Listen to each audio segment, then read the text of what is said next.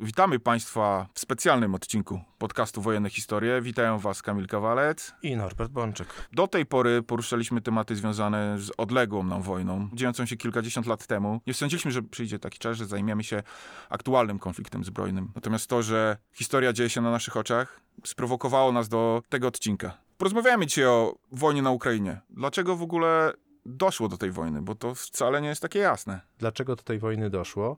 Odpowiedź na to pytanie e, jest złożona. Współczesna Rosja z jednej strony jest państwem relatywnie słabym gospodarczo, zamieszkiwanym przez relatywnie niewielką liczbę ludzi. Potęga Rosji wyraża się przede wszystkim w jej przestrzeni, w jej obszarze, w jakimś zakresie w bogactwach naturalnych. Natomiast rosyjska gospodarka nie jest przesadnie nowoczesna ani silna. Rosjanie jednakowoż wciąż nie są w stanie się pogodzić z tym, że utracili pozycję pierwszoligowego supermocarstwa. Mówię o, oczywiście o elitach władzy, nie mówię o Rosjanach jako o całym społeczeństwie czy narodzie, ale mówię o obecnych elitach władzy rosyjskiej. Te elity nigdy nie pogodziły się z tym, iż, y, iż Rosja nie jest już y, mocarstwem pierwszego rzędu, supermocarstwem, że nie jest już równa Stanom Zjednoczonym. Rosjanie traktują państwa byłego Związku Radzieckiego jako tak zwaną swoją wewnętrzną strefę wpływów i chcą na tym obszarze dominować politycznie, wojskowo, gospodarczo. Odmawiają tym państwom i zamieszkującym te państwa narodom w jakimś zakresie prawa do samostanowienia, w rozumieniu budowania własnej podmiotowości geostrategicznej. Dla ludzi takich jak Putin w wymiarze mentalnym przełomem był na pewno rok 1999. Naloty i interwencja NATO w Serbii i oderwanie Kosowa. Bombardowanie Serbii było dla Rosji olbrzymim szokiem, że NATO siłą wymusiło oderwanie od jakiegoś państwa kawałka jego terytorium. Rosjanie intensywnie zaczęli się zbroić. Kolejnym punktem zwrotnym w mentalności przywódców rosyjskiej był na pewno rok 2014. Wydarzenia na Majdanie potraktowali jako zamach stanu inspirowany przez Zachód. Wydarzenia z 2014 roku silnie pobudziły przywódców rosyjskich do podjęcia już wręcz interwencji zbrojnej na terytorium ukraińskim, czego skutkiem była aneksja Krymu oraz destabilizacja wewnętrzna Ukrainy w Donbasie. Wyszli z założenia, że Ukraina musi zostać zdestabilizowana tak, aby nie wpadła trwale w orbitę wpływów zachodnich, no bo państwo o nieuregulowanym statusie wewnętrznym, o silnych separatyzmach, no nie może być członkiem NATO, Unii Europejskiej i tak.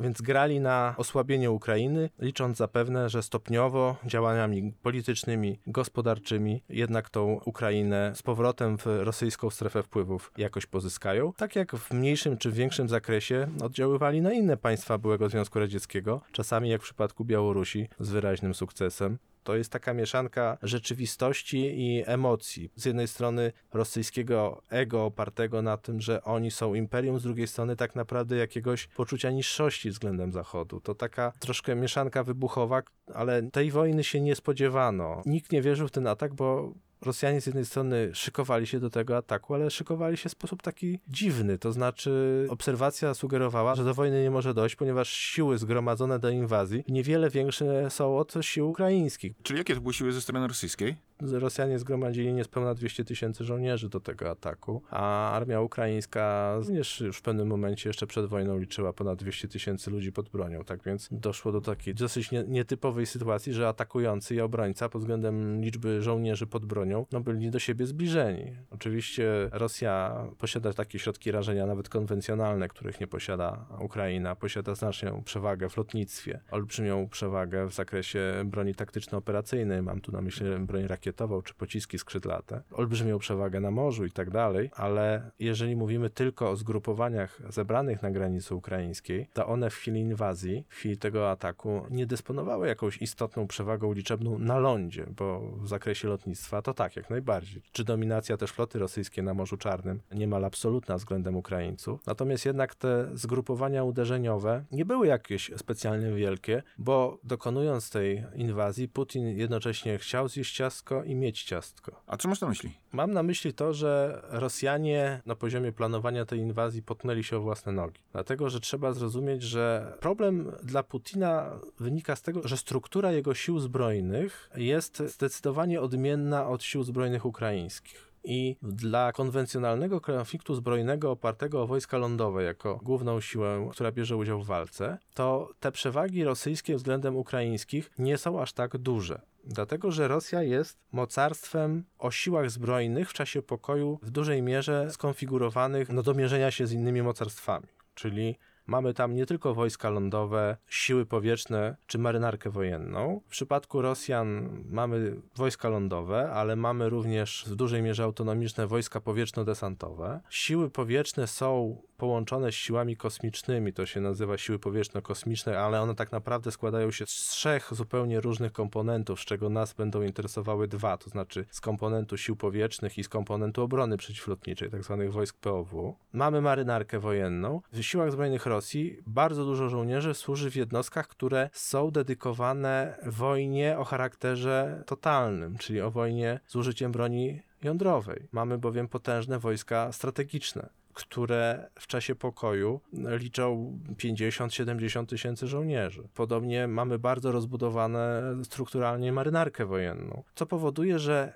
wojska lądowe, czy ten klasyczny komponent w czasie pokoju rosyjskich sił zbrojnych nie jest przesadnie duży. On ma oczywiście rezerwy mobilizacyjne, ponieważ armię rosyjską w razie mobilizacji powszechnej można rozwinąć do 2 lub 3 milionów żołnierzy. W przypadku takiego rozwinięcia państwo wielkości Ukrainy nie miałoby od razu i z góry żadnych szans, ponieważ przewaga po rozwinięciu mogłaby na rzecz Rosjan być 5, 6 czy 8-krotna. Musiałby Putin ogłosić mobilizację powszechną, żeby rozwinąć wojska do takiego poziomu, do takiego wielkości, żeby ta Ukraina znalazła się rzeczywiście od razu w sytuacji beznadziejnej. Ale Putin tego nie zrobił. Znaczy nie odważył się na mobilizację powszechną z wielu różnych powodów, od gospodarczych, ekonomicznych poczynając, przez społeczne, aż po militarne kończąc. Innymi słowy, jeżeli mamy 200, 250 tysięcy żołnierzy na Ukrainie pod bronią i rezerwy mobilizacyjne Ukrainy, które powiedzmy pozwalają na rozwinięcie jeszcze 200 tysięcy ludzi, no kwestia broni, zwłaszcza dostęp do broni ciężkiej to inna sprawa, ale powiedzmy, że mamy te 200, a nawet 250 tysięcy żołnierzy pod bronią na Ukrainie, a Rosjanie w warunkach braku własnej mobilizacji właściwie nie mogą wystawić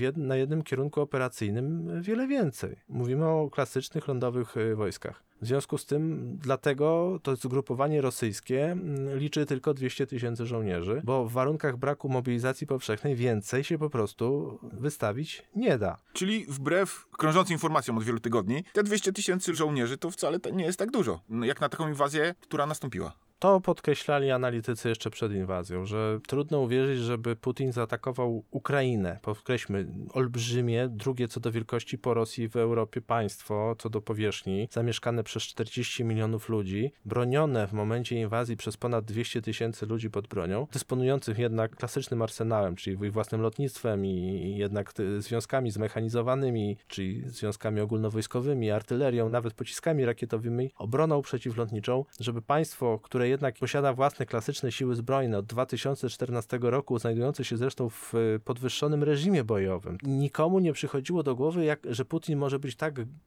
powiedzmy, lekkomyślny, by nie powiedzieć głupi, że wyśle 200 tysięcy żołnierzy na 200 tysięcy żołnierzy. Dlatego, że żeby zwyciężyć, według klasycznej teorii sztuki wojennej, no to trzeba uzyskać przewagę 3 do 1, czyli żeby mieć pewność, że dojdzie do szybkiego i zdecydowanego rozstrzygnięcia na naszą korzyść, to przeciwko 200-tysięcznej armii broniącej się, atakujący powinien wy wystawić trzykrotność tych sił. No dobrze, ale czy po stronie rosyjskiej nie stała przewaga technologiczna? Tak, to jest ta przewaga, z której korzysta Putin. Tak naprawdę na tą przewagę Putin liczy na pewno w wymiarze psychologicznym, ponieważ Rosjanie i Ukraińcy wystawili na poziomie sił konwencjonalnych, takich klasycznych związków ogólnowojskowych, w dosyć porównywalne siły. Ale to, co czyni siły zbrojne Federacji Rosyjskiej potęgą, to ich jej przewaga w sferze strategicznej i operacyjnej nad Ukraińcami. Oczywiście trudno sobie tu wyobrazić użycie sił strategicznych. Nie sądzę, żeby Putin był na tyle szalony, że chciałby użyć przeciwko Ukrainie broni nuklearnej. Broń jądrowa jest ostatecznością i wydaje się przynajmniej na tą chwilę, że nie istnieje zagrożenie jej użycia. Pozostaje więc jeszcze sfera operacji. No tutaj niestety strona rosyjska nad ukraińską znacznie góruje. A w czym to się przejawia? Przejawia się to w przewadze ogniowej i w przewadze środków technicznych, czyli z jednej strony mamy wyraźnie silniejsze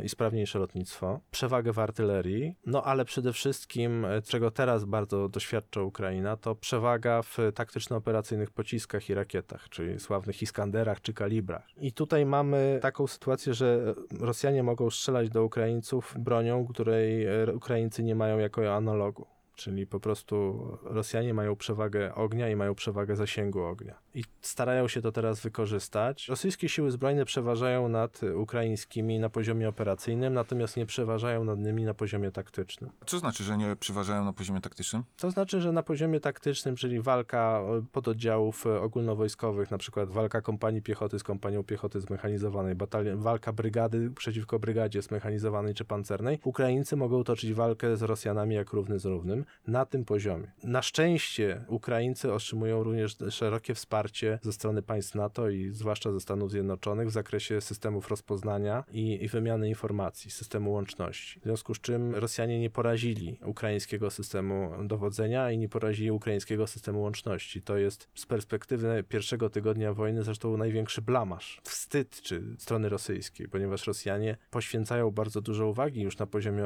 operacyjnym paraliżowi systemu dowodzenia i wymiany łączności przeciwnika. Tymczasem na Ukrainie po pierwszym tygodniu konfliktu na szczęście widzimy, że armia ukraińska zachowała te zdolności przy mniej lub bardziej zawołowanym wsparciu państw zachodnich, dzięki czemu może prowadzić bój jak równy z równym. Oczywiście Rosjanie mają przewagę ogniową, Rosjanie mają też o wiele większe rezerwy sprzętowe, więc tą walkę jak równy z równym mogą prowadzić tylko do pewnego momentu ale są w stanie podjąć bój równorzędny. A Rosjanie? No Rosjanie popełnili całą masę błędów, zwłaszcza w pierwszych trzech dniach kampanii, które pozwoliły jakby skonsolidować Ukraińcom swoją obronę tym bardziej. No właśnie, a jakie to były błędy? Czy możemy je wyliczyć? Tak, możemy wskazać takie błędy, ale zanim jeszcze do nich przejdę, to chciałbym wrócić do tych kwestii mm, operacyjnych, bo kiedy mówimy o zgrupowaniu 200 tysięcy żołnierzy rosyjskich, które zostały zebrane na granicy z Ukrainą, zebranie tych 200 tysięcy żołnierzy do tej inwazji na Ukrainę, to też wymagało od Rosji olbrzymiego wysiłku, ponieważ Rosjanie te wojska musieli zebrać ze wszystkich e, obszarów swojego państwa. Rosja w wymiarze wojskowym dzieli się na pięć okręgów wojskowych. Mamy południowy okręg wojskowy, który zasadniczo zajmuje się Kaukazem. Mamy zachodni okręg wojskowy, nazwijmy go taki europejski, północny okręg wojskowy, polarny, centralny okręg wojskowy i wschodni okręg wojskowy. Rosja, mimo że jest państwem dwóch kontynentów, swoje najlepsze siły zbrojne lądowe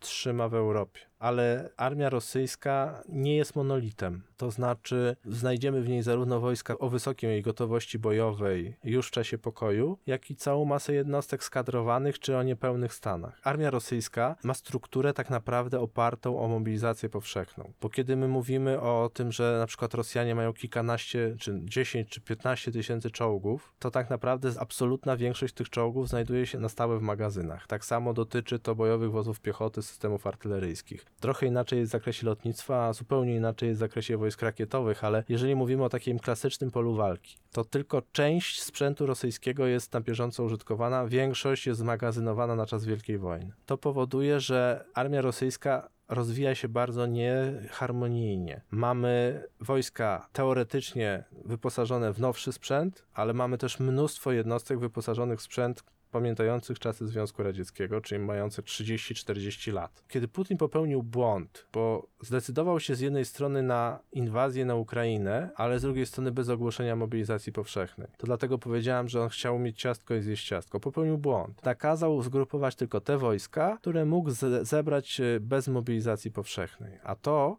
wymagało zebrania wojsk z całej Rosji, czyli wojsk różnej kategorii to wciąż było za mało, więc trzeba było uzupełnić te wojska lądowe wojskami WDW, czyli wojskami powietrzno-desantowymi, ale to wciąż było za mało. W związku z czym Putin sięgnął jeszcze po Rosgwardię. Rosgwardia to jest taka milicja wojskowa mm, na terenie Rosji. Są jednostki w pewnym zakresie łączą w sobie elementy wojska i policji. W polskim analogu to bym to wskazał na dawne jednostki nadwiślańskie, MSW na przykład, bo to są raczej oddziały wojskowe Ministerstwa Spraw Wewnętrznych. To jest bardzo silna formacja, Rosgwardia liczy kilkaset tysięcy członków na terenie Rosji. Trzeba było zebrać taki konglomerat różnych wojsk żeby w ogóle utworzyć to zgrupowanie uderzeniowe. Więc obserwujemy dzisiaj w inwazji na Ukrainę z jednej strony jednostki, pododdziały wyposażone w relatywnie nowy sprzęt, w nowe czołgi, nowe transportery, nowy sprzęt samochodowy i tak dalej, a jednocześnie obserwujemy masę jednostek o wyposażeniu rodem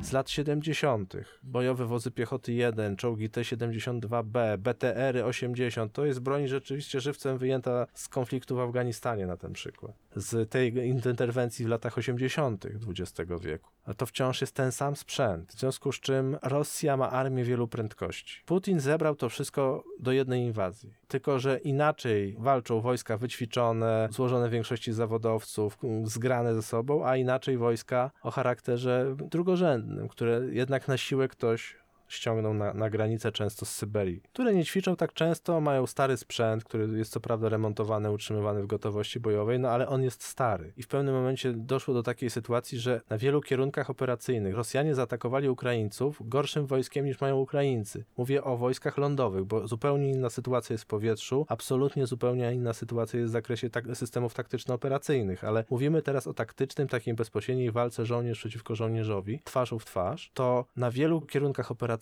oddziały rosyjskie, które weszły i zaatakowały, dysponują sprzętem gorszym niż broniący się Ukraińcy. A dlaczego? Dlatego, że Ukraińcy od 2014 roku funkcjonują w reżimie bojowym, w związku z czym oni modernizują ten swój stary sprzęt. Bo jaki jest podstawowy ukraiński czołg? No T-64. To jest przecież właśnie broń czasów Związku Radzieckiego. No ale ten modernizowany przez Ukraińców T-64 jest relatywnie lepszą bronią niż niemodernizowany T-72B, który został ściągnięty z jednostki z Syberii. Kiedy się obserwuje niektóre jednostki, które wyruszały do ataku na Ukrainę, no to atakował Demobil. No, oczywiście obok też atakowały jednostki z najnowszymi czołgami, różnego rodzaju odmianami czołgów T-90, czy z, ze zmodernizowanymi czołgami T-80. Powiedzmy to jasno, że po inwazji rosyjskiej w 2014 roku armia e, ukraińska przyszła dużą modernizację. Tak, i to przechodziła tą modernizację przy wsparciu państw zachodnich. Oczywiście ta modernizacja też nie była jakoś bardzo specjalnie głęboka, to znaczy po stronie ukraińskiej, tak jak po stronie rosyjskiej,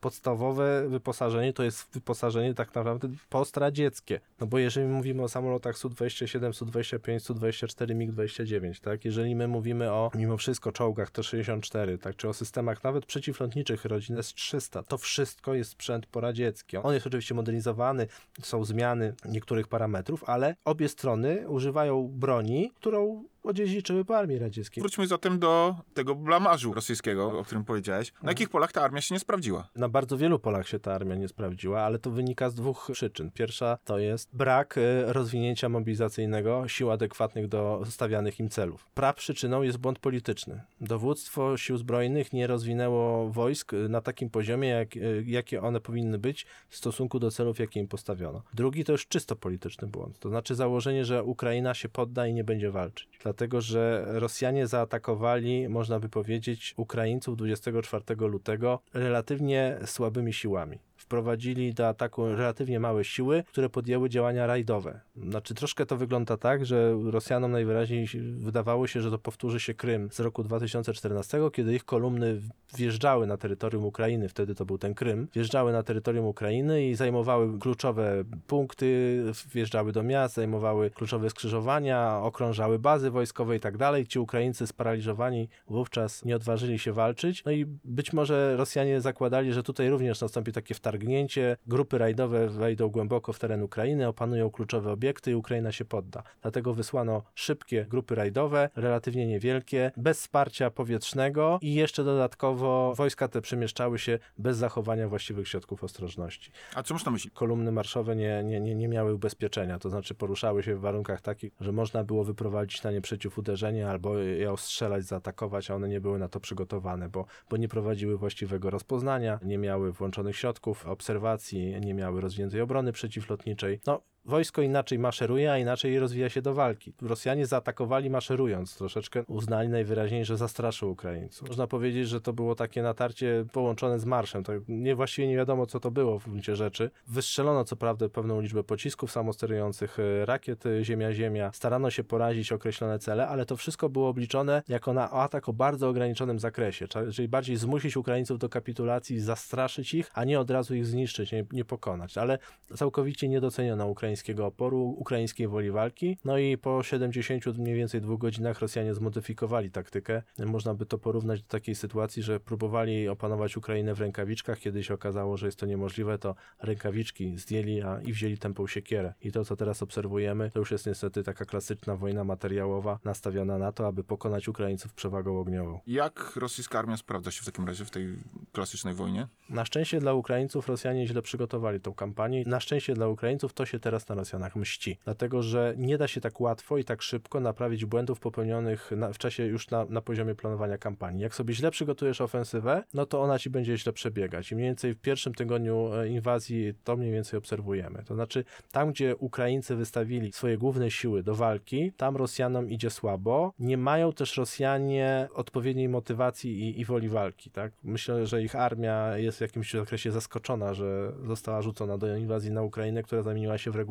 wojnę. Im więcej żołnierzy rosyjskich zginie, tym to poczucie będzie zanikać, a będzie pojawiała się bardziej chęć tej konfrontacji, no, którą obecnie obserwujemy Ukraińców, którzy bronią swojego państwa. Operacja pełnoskalowa polega na wyskiwaniu przede wszystkim przewagi ogniowej, czyli przewagi w środkach ogniowych. Dominująca jest tutaj rola artylerii oraz izolacja pola walki przy użyciu lotnictwa i taktyczno-operacyjnej broni rakietowej. Czyli tak naprawdę coś, czego Rosjanie nie robili przez pierwsze dni inwazji, czyli zmasowane uderzenia powietrzne, zmasowane uderzenia rakietowe, zmasowane uderzenia artyleryjskie. Na te trzy czynniki e, Ukraina na dłuższą metę nie ma jak odpowiedzieć. Bo jeżeli weźmiemy walki czołgów, walki oddziałów ogólnowojskowych, walki, nie wiem, batalionów pancernych, batalionów zmechanizowanych, no to na takim poziomie Ukraina może się bić. I bije się, bije się często bardzo skutecznie przez ten pierwszy tydzień. Natomiast jeżeli to przełożymy już na szczebel operacyjny, no to tutaj Ukraina nie ma na dłuższą metę możliwości skutecznego oporu. Ale zmobilizowała olbrzymią masę żołnierzy, tak? No, Rosjanie dopiero teraz zaczynają mobilizować większą liczbę wojsk, żeby jednak uzyskać przewagi. Z wojskowego punktu widzenia wydaje się, że no, pytanie jest raczej kiedy, a nie czy Rosja pokona Ukrainę, mimo tego heroicznego i często bardzo skutecznego oporu Ukraińców. Natomiast no, wojna jest przewidywalna. Na ogół na wojnie silniejszy pokonuje słabszego. W tym wypadku na poziomie strategicznym i operacyjnym Rosjanie mają olbrzymią przewagę nad Ukraińcami. Na szczęście dali im szansę. Znaczy mówię, że Rosjanie dali szansę Ukraińcom, że przynajmniej na poziomie taktycznym Ukraińcy mogli pokazać Rosjanom, jak ci Rosjanie okazali się często nie, nieprzygotowani do walki, bo nie docenili przeciwnika. Dobrze, Norbert, w takim razie myślę, że w tym odcinku y, przedstawiliśmy taki ogólny zarys operacyjny tej wojny. W następnym skupimy się na pewno dużo bardziej na polu walki. Mam nadzieję, że tych odcinków specjalnych będzie jak najmniej, szczerze mówiąc. Tak, też sobie życzymy, żeby jednak ta wojna się skończyła jak najszybciej, bo giną w niej ludzie. Jest to konflikt e, pełnoskalowy i nie, nie ukrywamy tutaj naszych e, sympatii dla strony ukraińskiej. Mówi, że wojna jest przewidywalna, ja mam nadzieję, że nas zaskoczy. Tak, ja też mam nadzieję, że nas zaskoczy. Ja powiem tak, z punktu widzenia emocji chciałbym, żeby Ukraińcy zdołali się obronić, natomiast z punktu widzenia takiej chłodnej analizy wojskowej, no to szanse na to nie mają zbyt dużych, aczkolwiek i tak już wszystkich ekspertów zaskoczyli. Może nie aż tak bardzo jak Rosjanie, znaczy Ukraińcy na pewno pozytywnie zaskoczyli analityków wojskowych swoją e, zażartością i skutecznością obrony, korzystając innymi z rozpoznania czy systemów NATO. Natomiast e, Rosjanie też e, zaskoczyli in minus, chaosem, który zastosowali. Tak, trochę prysł mit niesamowitej rosyjskiej armii. Tak, bez wątpienia, chociaż to nie jest do końca tak. Nie powinniśmy wyciągać zbyt daleko idących wniosków przez pryzmat pierwszego tygodnia e, tej kampanii, ale na pewno na poziomie taktycznym Rosjanie zanotowali wielką kompromitację. Dziękuję Ci za dzisiejszy odcinek y, i do usłyszenia w kolejnym. Dziękuję.